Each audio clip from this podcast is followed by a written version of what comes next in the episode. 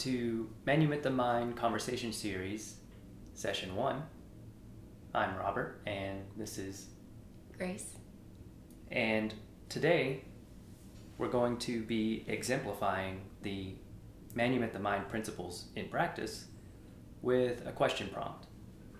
And I will prompt you this question How do you feel about the way we communicate now that Manumit the Mind has coalesced into the form it is in this moment? I think it definitely provides a very intentional framework for communication that we've built over the course of our relationship.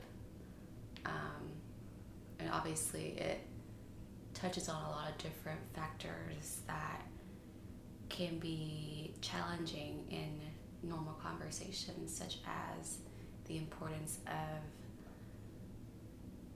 being honest and transparent about your feelings, and also giving the partner space to also feel their feelings, and then also, um, you know, practicing the articulation of speech and body language and tone, which is all coincides with how we interpret conversation. So I think all of those things that we've identified as you know areas of conversation that can be impactful to the people who are talking. I think those are the frameworks that we're looking at when we have improved our conversation. So in the past, um, I feel like we were not as able to one understand our feelings in a productive manner. Like for instance i would feel it and then it would just linger and i would be you know defensive or sulk or whatever instead of just feeling it and then communicating that with the partner. What um, do you um, feel changed? What created that change of sort of bottling up? What was what was that change for you? Um I, I think the importance was on you know understanding that feelings are important and that they're also important to drive the conversation forward because it's not a isolated thing that happens just with ourselves especially when we're you know looking at a couple relationship you know feelings are important there's no need to you know not feel what you feel or whatnot I see. So you're saying that because it sort of encourages you and puts the responsibility on you to understand how you feel and why you feel that way, that that was sort of a pathway for you to not bottle up your feelings but to embrace them because the room was sort of given to allow you to feel those feelings and feel them wholly and how they land for me in the articulation and and the, the bringing out of them. Yeah. Is that? Yeah, I think that's true. I mean, I think traditionally, you know, and speaking from my experience, a lot of couples they feel what they want to feel, but then they feel like they have to take care of it themselves. Mm. And like, you know, if I'm upset, I'm gonna go, you know, de-stress on my own, or I'm gonna lash out on my own, and then there's not often a understanding period that happens or a because there's definitely a process gradient of responses. There could be the yeah. you know oh they're feeling this way. I need to walk away yeah, immediately because I don't want to deal with it. Right. I don't even want to. Yeah. Yeah. And, then, and yeah. And that that was definitely my motive. You know, operating is to like withdraw when. I mm. feel you know heavy emotions. But then I think what we've done really well at is understanding that there's a lot of room for growth and mutual understanding in mm-hmm. feeling, right? So when we feel something, you know, we're it's a we're giving ourselves permission to feel it even with each other, mm. but then also realizing that we can have space to then talk about it and talk about why we feel that way, mm. and then push the conversation forward to how we can make things better in the future. How do you feel about the idea of ubiquitous validity in how you feel because one at the point in time when you felt the feelings you felt based on the data that was around you and what was presented that contributed to those feelings, it's valid. It's perfectly valid. Mhm. Given the fact that no one can see all the data all the time or have a complete view of the picture. So, understanding that that is inherent of each individual, it lends this idea of a ubiquitous validity principle where your feelings felt are completely valid. And it's my job in your articulation to try to see which viewport you were looking through to make you feel that way, and vice versa, right? So, how do you feel about that introduction and that sort of articulation there Yeah. in in the mindset? How has that helped us? I mean, I think that's really important. I feel like a common thing that makes, you know, couples argue or whatnot is because they don't feel heard, right? Mm. Um, so, you know, if we're looking at it from that lens, obviously, you know, we're feeling what we're feeling, and then we're also voicing how we feel and why we feel that way. That's, you know, an obvious method of feeling heard at that point in time. So I think that's definitely really important um, and something that, you know, is helpful for us for sure. Mm. You asked me a question Um, related or off topic? related or off topic. We can sort of, you know, because I feel like our communication is sort of driven by these principles that it doesn't matter really what we talk about because there's a pathway to develop an understanding and to not let conversations die. And part of that is the practice of instead of allowing oneself to have an inner monologue of having one-to-one parity with the other person that's speaking by replacing that inner monologue with their speech and i know personally for me i'll often find myself kind of murmuring as though i'm, I'm speaking the words that you're saying or anyone else is saying Mm-hmm. and it's because if I feel like I'm speaking the words, I can let it land and let it resonate inside of myself, and I can feel the feelings as though I were saying them. And then in that, there will be an immediate pause if there's something that doesn't land so well, and then I can interject and say, "Oh, well, uh, unpack that for me," or "I don't understand that," or you know, if they're using a terminology that I don't necessarily even understand, or I don't share the denotation or maybe even the connotation, that that's my interjection point if I need to not let them see to completion. Yeah, I mean, I think kind of following that that um, description, I feel like you touched on a lot of different things. Like, I mean, for lack of a better word, that's pretty common for most people to understand is active listening, right? Mm. So, the sense of not letting your own reactions to what they're saying or feelings to what they're saying distract you from the actual words that are spoken. So, active listening and engaging them in conversation in that way, and then also like the, the idea of putting yourself in some other someone else's shoes Mhm. really is you're like you said you're kind of you know letting them take over your your brain so to speak in terms of the monologue that's happening right um, and then obviously like very much of an empathy or empathetic kind of connection because you're allowing them to really you know express their words and their feelings to you and letting those feelings you know be like something that you're very aware of at that point in time. So i think all, those are all things that you've kind of mentioned in that description.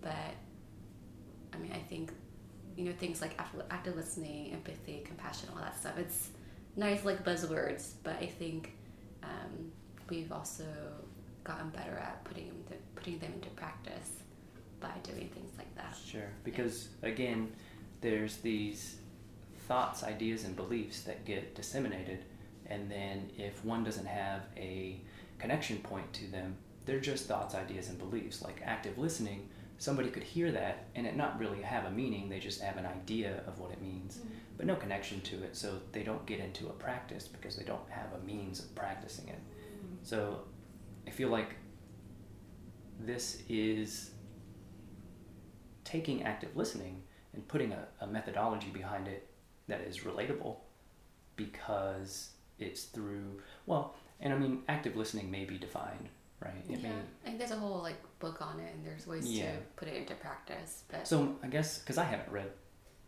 those books, so I Mm. don't know how they recommend you to do it. What are what are they typically? um, I mean, I'm definitely not an expert, but from What- what, I what remember, it's like you know you show engagement through body language, so eye Mhm. contact, how how your body is, you know, So it's like at a top down level instead of a bottom up level. And what I mean by that is, you know, since everything throughout this Manumit the Mind endeavor is centralized in supplanting your association with thoughts, ideas, and beliefs, which that sounds like thoughts, ideas, and beliefs. It's, you know, well, you need to pay attention to body language. It's like, okay, well, but still you're not forming an attachment to what really matters, which is your feelings and how the words and the thoughts and ideas and beliefs register for you. Because if you're not taking the time to nix that attachment to those thoughts, ideas, and beliefs and trying to understand how they make you feel, then I, I feel like that's very dangerous.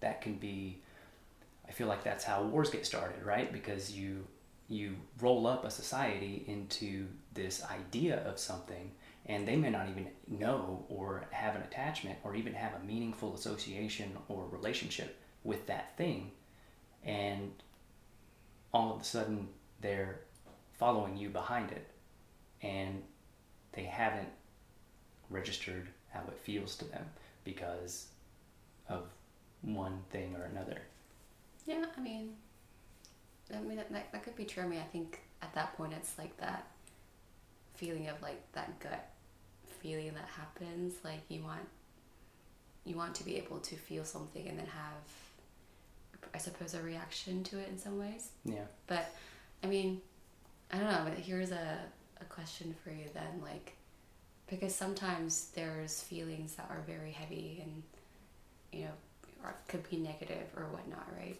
Or perhaps you have a partner or someone that you're talking to who is not, you know, the best person for you to be around in whatever fashion. So, how do you honor how they're feeling towards you, perhaps in like a unhealthy way? And following this principle, you know, you want to kind of have their inner monologue in your mind, right? And feel what they're feeling. How do you do that in a way that's still healthy and still able to, sure you know, kind of support your own emotions while Yeah. also So help me understand this hypothetical a little bit because I could definitely see how if we're in a relationship where it's kind of it seems like you were elucidating an, an abusive relationship Sure. and so it, it's very difficult there because at some point you have to see that other person as and again in this hypothetical i'm just trying to dial in what level of dangerous are we talking about? Mm-hmm. Because if this is a violent person then you need to get professional help and involve some authority. Because there is no manner of articulating your feelings and listening and resonating with that person's feelings that's going to help that person unless they themselves start investigating and adopting some principled mindset mm-hmm. of empathy and compassion because if it's accelerated so far that it's violent i feel as though that person needs mental help Right. to reconnect themselves to their own humanity Right. which is where the meditation aspects and the understanding of your own self you have to want that because that's work that takes work and without wanting to do that work mhm. I'm, I'm just trying to encapsulate or understand in this hypothetical so that i can appropriately answer the question because that's the gradient there is Yeah. you know a scaling factor of a situation Yeah. Well, I was thinking more of like a emotionally unstable or perhaps an emotionally abusive, you know, partner potentially who may be So, sharing. Do they show signs of empathy? Do they listen to you at times? Because you can nurture and cultivate that if they do have an attachment to their own humanity and want to get better. Because without that desire and that intention, we're talking about a difficult situation there that one may not be equipped to handle, right? Because sure, you could be putting in all this work and you could be putting in all this energy and effort, but unless they can see that and in your articulation register that you're trying and that it's meaningful and you're trying to connect with them and there's no reciprocation there, again, that person, you need to get them some help, you know, some help because if it can't come from you, the closest person to them with the most exposure to them, who's it going to come from? I mean, well, let's let's back up a little bit because you know that's a obviously an extreme example. I'm I think my main question or the essence of the question was, you know, how do you acknowledge and feel someone else's emotions and understand what they're feeling while still having some kind of separation between their feelings and yours and i ask that because you know it's not uncommon for people to take on other people's feelings mm. and then like for I instance see. like an empath or whatnot right sure. and i think that's so, sometimes very challenging yeah. for people to to do that work and then feel like even more burdened by someone else's feelings i understand that's that's a more pointed question than mm. the scenario i right. think Which i see now what you were getting scenario. at yeah certainly certainly and you know if that is the scenario that you find yourself in, there's avenues, there's phone numbers, there's people that can help. Mm-hmm. But more pointedly, the answer to your question is part of this is nested in Buddhist principles, and that you have to have an element of non attachment, right? Where the empath scenario, where one could have trouble, is in the fact that you're attaching to that emotion and letting it sit and resonate and vibrate like a string on you. But you can still feel those feelings, let them go, and move forward with a sort of Bayesian mindset where your credences and picture of the world changes based on new new information, new data, and new interpretations coming in. So pairing some of those Buddhist principles and and pulling in some Bayesian sort of principles from statistics, you sort of move yourself, you propel yourself forward in this desire to formulate an understanding in and not attaching yourself like a stake in the ground to how you felt at one point in time and carrying that forward. Because you can definitely have a conversation with somebody and then you could make a, I guess, for lack of a better word, an argument or a case. You can make a case for something that you felt at one point in time. And then they offer new information that you hadn't considered before, but you've still put that stake in the ground for how you felt then. And you feel that attachment and it starts stirring up emotion like anger or self doubt or your self worth is diminished. And then it affects your communication. So you have to sever that attachment. It's the same principle as if you had said something in the past, it's okay to say, well, wait, I don't actually mean that. You know, it's okay to renege on something that you had said. And this is where I feel like our political spectrum and our political sphere it's deficient. Because if a politician says something 10 years ago and then they change their mind and say something different, they're seen as wishy washy or inconsistent. That's the wrong mentality. We should encourage that so long as they're moving forward to a societal, a more inclusive societal view, right? And it seems like even in the face of the most pious of politicians, if their mind shifted from something that was objectively, or well, there's nothing really objective because everything has an element of subjectivity to it. That's the matter of observation and interpretation, right? You could take the same data points, present them to two different scientists, two different doctors, and they interpret them differently. So, is there really objectivity? Who's to say? We're all just subjective entities. But I'm deviating here.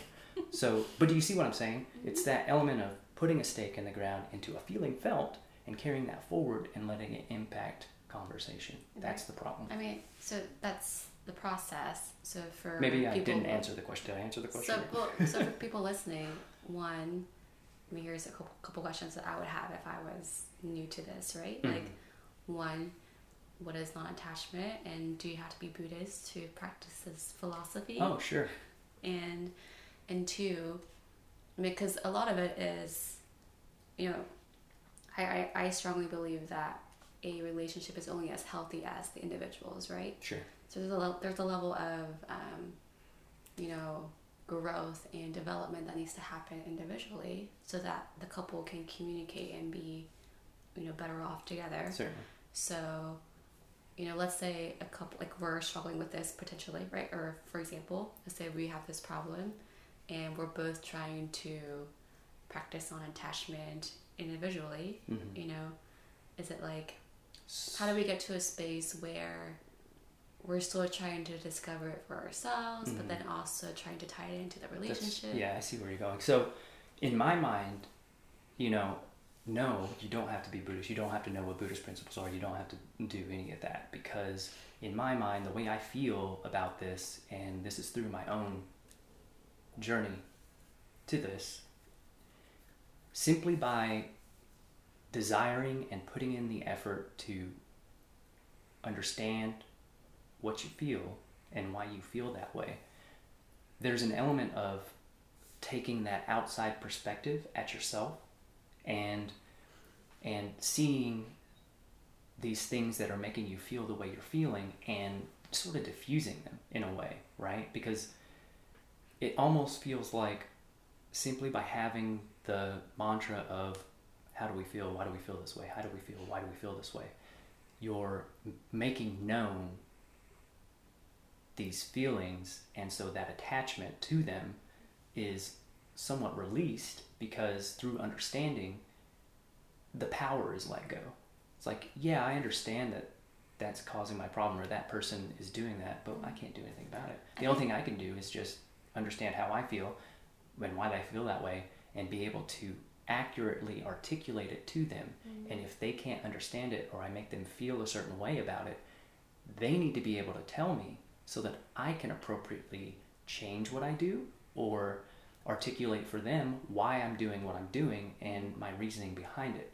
Because just shutting off and not moving forward and isolating oneself is never, or at least I don't want to say never because it's a blanket statement and I'm not one for blanket statements, but it's not a good tactic to move forward for oneself or for other people. There has to be interconnection, communication, and a mutual desire to understand from my viewport.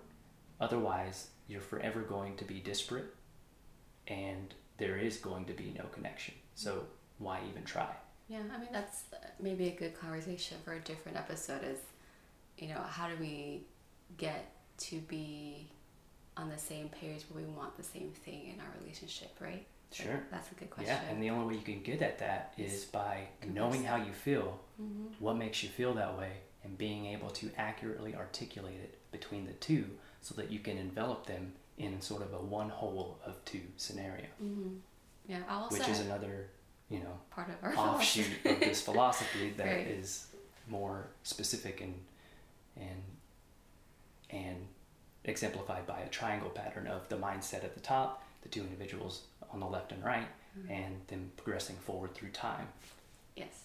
I I also add here, like, going back to, you know, the non attachment principle and, you know, learning and being able to not bring with you old or past feelings. I Mhm. feel like the, the, the process of asking yourself, you know, what, what do I feel? Why do I feel this way? Is such a moment to moment experience. It changes, you know, Sure. quickly. It's very varied. So I feel like if we're really being honest with how we feel from each second, it's hard to take on past emotions because you should be trying to view your feelings in a new light each Sure. moment, right? And in a lot of cases, how you're feeling in the present moment is dictated by something that happened in the past. Mm-hmm. The thoughts that you're having, the interrelations of what's currently happening, they're triggering thoughts and memories of something that occurred or a projection to what could happen in the future. Mhm. And there's this element of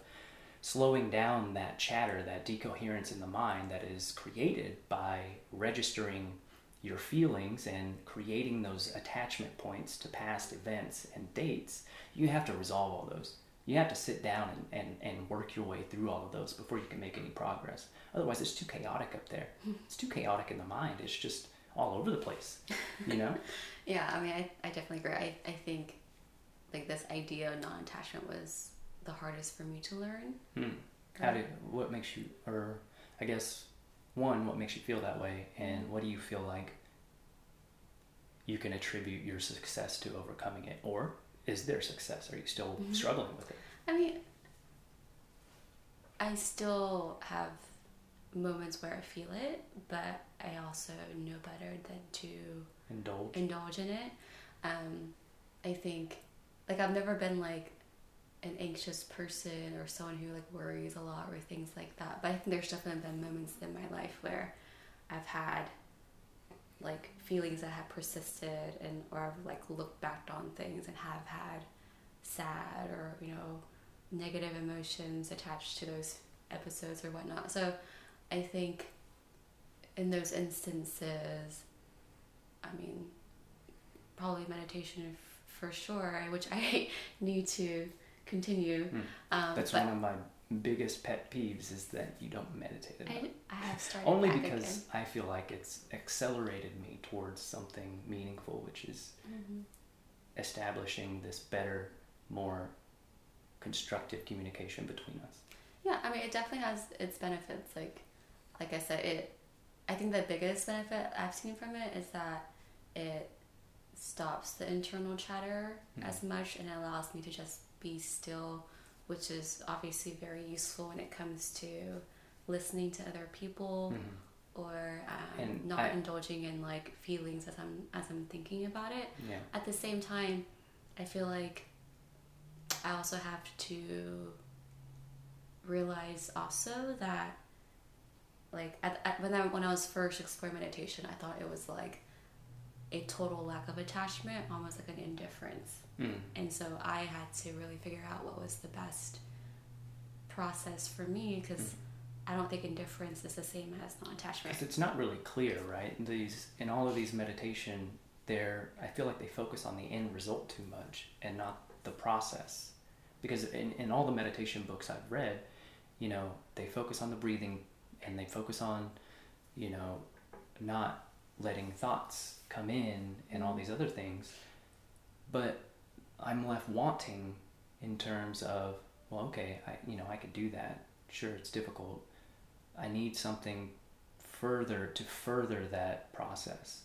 And for me, it was this, right? It was how do I feel? Why do I feel that way? How do I feel? Why do I feel that way? And then that chatter goes away into a coherence. And I'm no longer asking that question because there are no answers, because there are no thoughts left. There's no nothing there to resolve.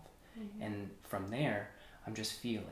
I'm just feeling the percussive nature of the heartbeat, the modulation of the breath, observing that, and then the focused attention is sort of like a ball bearing, a small pinhead of a ball bearing that is following all of this stuff, and it sort of coalesces into one feeling. And then it's in that one feeling, that unified, cohesive, coherent feeling that the brain can start to do what it does best and filter. It starts to filter that experience, and you start to get that farmer sense going where you know you smell a terrible smell, and two minutes later it's gone. You can't smell it anymore. You walk away, you come back, oh, geez, there's that smell again, you know? And so it's through that filter that then the body wants to feel something novel. It wants to have more stimuli. It wants a, a, novel stimuli to attribute to, and there's nothing left within you to attribute it to.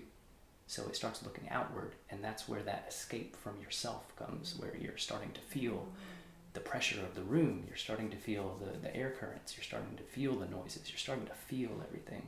It's not of you anymore, it is of everything. That's, that's sort of what I found to be useful because that's exactly what meditation is for me mm-hmm. in that description. I describe it so well and so fluidly because that is my experience. Mm. Yeah, I think that that makes it. I was gonna say something, but I lost. I forgot my response. Sorry, I kind of took over the. No, no, no. I mean, I think you always explain things well. Um, But so, in your practice, where do you feel like the ah, Aya? Are you itchy? Do you need a bath? In your meditation practice, where do you feel like the work needs to be done? What's the most difficult thing for you? Just the, the recurrent nature, trying to get the, on on a schedule, on a frequent schedule. no, I think it's still the monkey chatter, The monkey chatter, which is what what it's, it's typically labeled as in a lot of texts that I've read. It's, it's Um, like the The monkey mind. yeah, it's you know being distracted by little things or like, I mean, I've gotten to a point, especially if like I've had a stressful day or if like um, if something, you know, doesn't go well between the two of us and I am in a bad mood, whatever. Mm. Like, those attachment to emotions are brought into the practice and because it's not frequent enough it's like you sit down and there's a recurrence because you're still going over the some of the same scenarios maybe brand new ones but it's still it's still a difficulty because you're not consistent in your frequency no, I was actually gonna say it's gotten a lot better. oh um, we'll just edit that out. I was just gonna say that, like, because I've been able to meditate, and I think the biggest thing for me is realizing that I am not my feelings Hmm. because it is such a moment to moment experience. Like, there's no way that we're all the feelings that we've experienced. You know what I mean? Like, it, it changes so frequently, and it's only like a part of how we experience the world. So, realizing that I'm not my feelings and that I have some control over how I choose to perceive them or choose to respond to them and how I choose to then navigate how I interact with others has Mm. been really big for me because I have a I generally have a tendency to like be in my feelings and want to sulk and want to indulge and that comes more naturally to me why do you whereas think that is um, I think it's just how I grew up, to be honest. Like, I mean, I was the only child. I was very introspective as a kid. Like, I was also like, if there were heavy emotions around, I was always the one to kind of feel that out and like take on those emotions and make, make other people feel better in some ways. So I feel mm. like that was just normal to me. But obviously, when it comes to a relationship and now that we're married, like that's not healthy for either of us.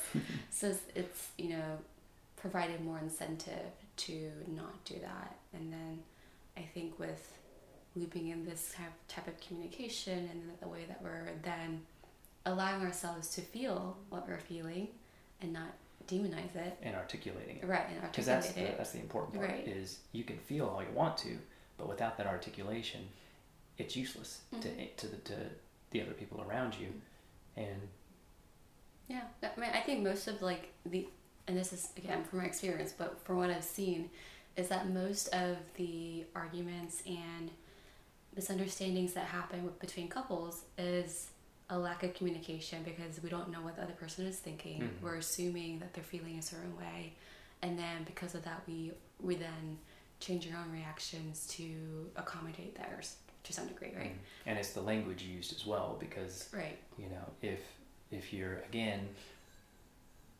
shifting the focus from the topics or the events and back to how they how it made you feel there's a certain diffusal in that response like feeling vil- vilified or feeling attacked or something Mhm. because you're you're you're merely elocuting how it felt for you Yeah, I mean, yeah, for sure. I mean, a lot of the things that seem like, you know, the things like like washing the dishes and arguing over that, or like mm. arguing over little things. It's mostly just a matter of like you make me feel like I'm not, like I'm the only one taking care of the house. You know, there's other feelings Yeah, behind exactly. that. So let's get to the root of that, and then articulate that and have a more productive Mhm. conversation. conversation and output and mutual understanding because it should be a strivation strivation Mm-hmm. we, we should be striving Striving. i feel like strivation I, like, I don't think that's a word. oh well it feels like it should be.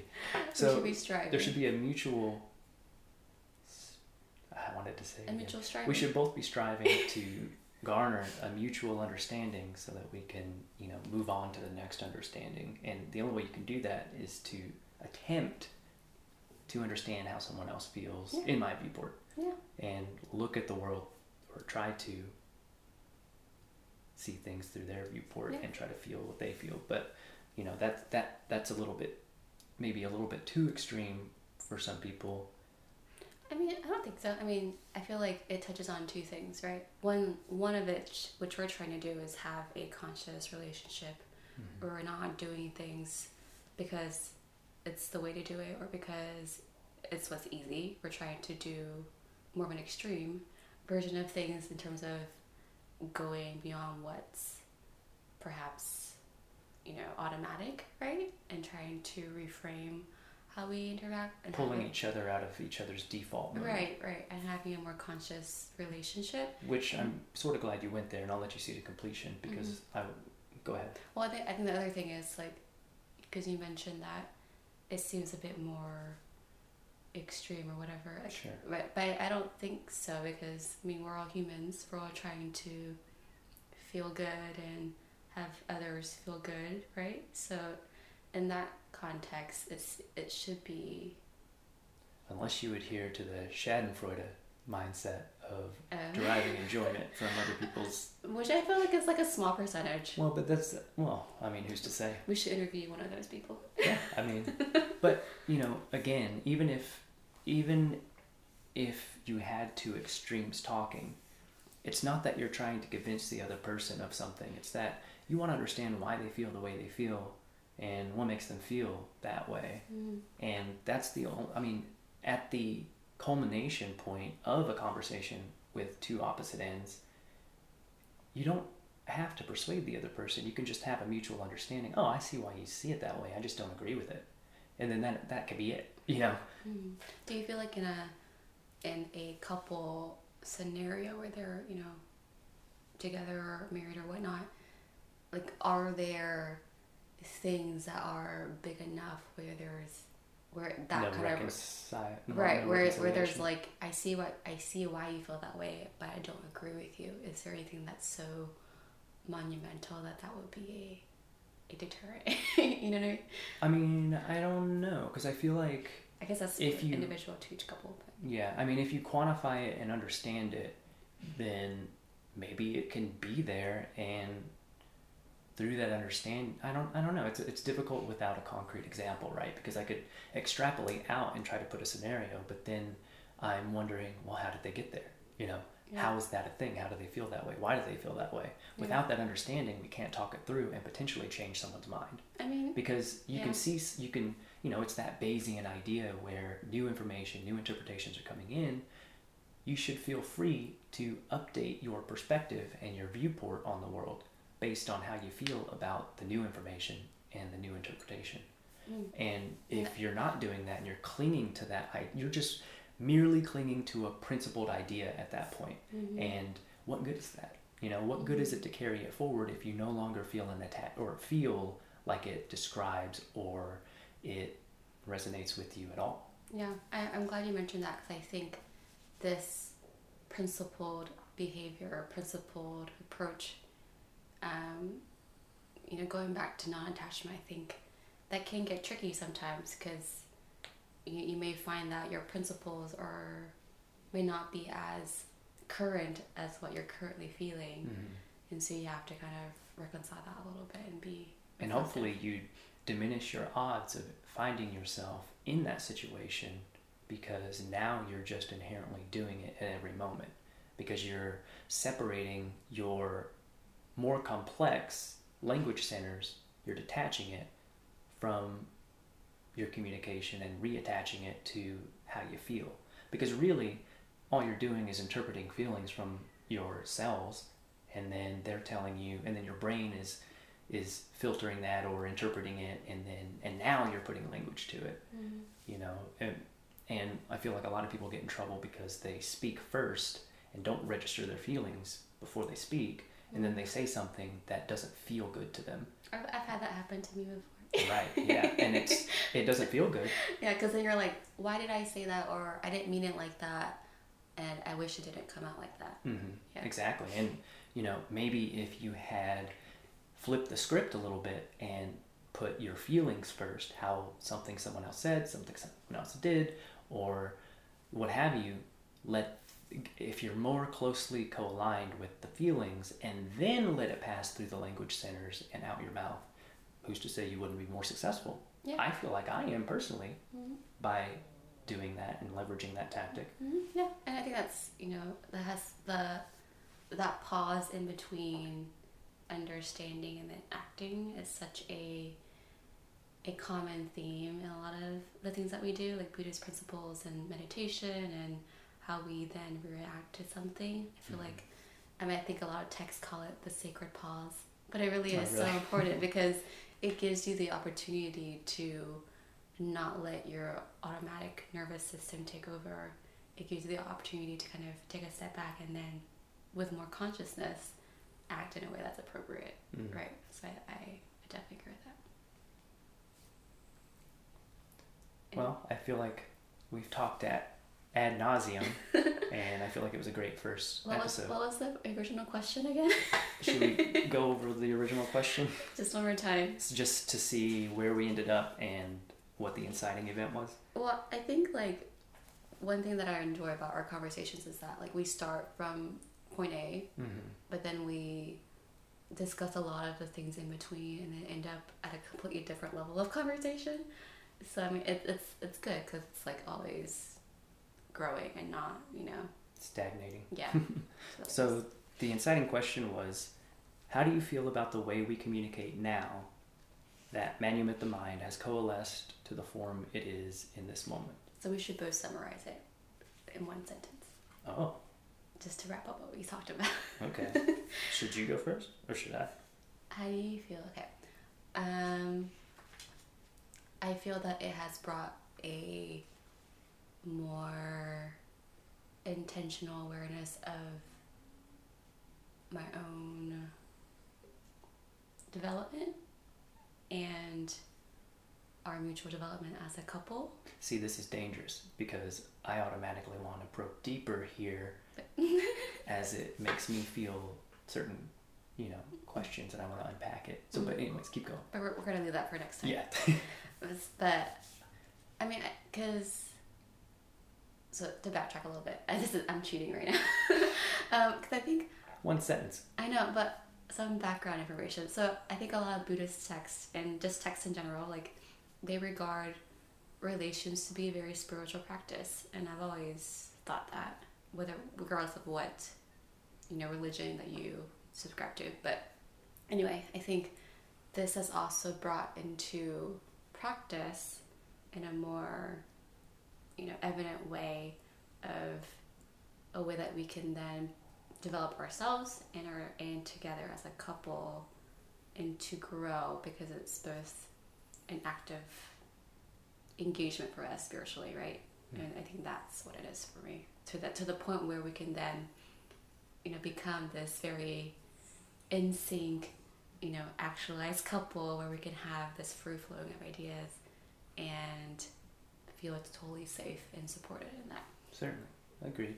And I feel very excited at it because, you know, I sort of see you in your life and you being the product of that life and me being the same, a product of my own life and my own, you know, past history and everything. I see us as we were as very different people, like polar opposites in certain ways and when you first met or you or you know even from the general. inception of our relationship mm-hmm. to now it has sort of been this evolution of us seeing things we don't like about ourselves in how we communicate with each other and through this now tool through this tool we are capable of communicating both what I don't like about how I communicate, what you don't like about how you communicate, what you don't like about how I communicate, what I don't like about how you communicate. Mhm. And so we're sort of massaging each other into this better version of ourselves through communication and through attach not necessarily attaching but through the desire to look at why we feel the way we feel and what is making us feel that way so that encapsulation is sort of propelling us forward to make each other better continually mm-hmm. through this process and that's exciting. Yeah, is it, not exciting? It it's kind of cool to watch because we're right there as it's happening and watching it happen, and it's fun. I'm mm-hmm. having a blast. Yeah, it, it makes like it kind of makes like our relationship feel a little bit like a game in a good way. Mm-hmm. Like we have to level up and uh, well, do all these things. I always hated this. I mean, I don't know. I think it just it makes it more fun because again, you're not just doing what you're doing every day. You're trying mm. to actively work and get better, right? Yeah. And that's fun. I was just gonna add because um, we've talked. About, I've mentioned several times how we're kind of mirrors for each other mm-hmm. because we have things in both of us that we like in the other that we don't like in the other and vice versa right mm-hmm. so i think in that way and also the fact that we come from very different backgrounds we're kind of polar opposites in upbringing and all mm-hmm. those values and things like that so it's interesting that we've still been able to like grow together and find more and stay together stay, stay together and also find more ways to you know have commonalities mm-hmm. as we grow, mm. which is interesting. So, cut. Cut. hey everyone, thanks for listening. If you like this, you can catch us on an interval every other Saturday at midnight. Catch you next time.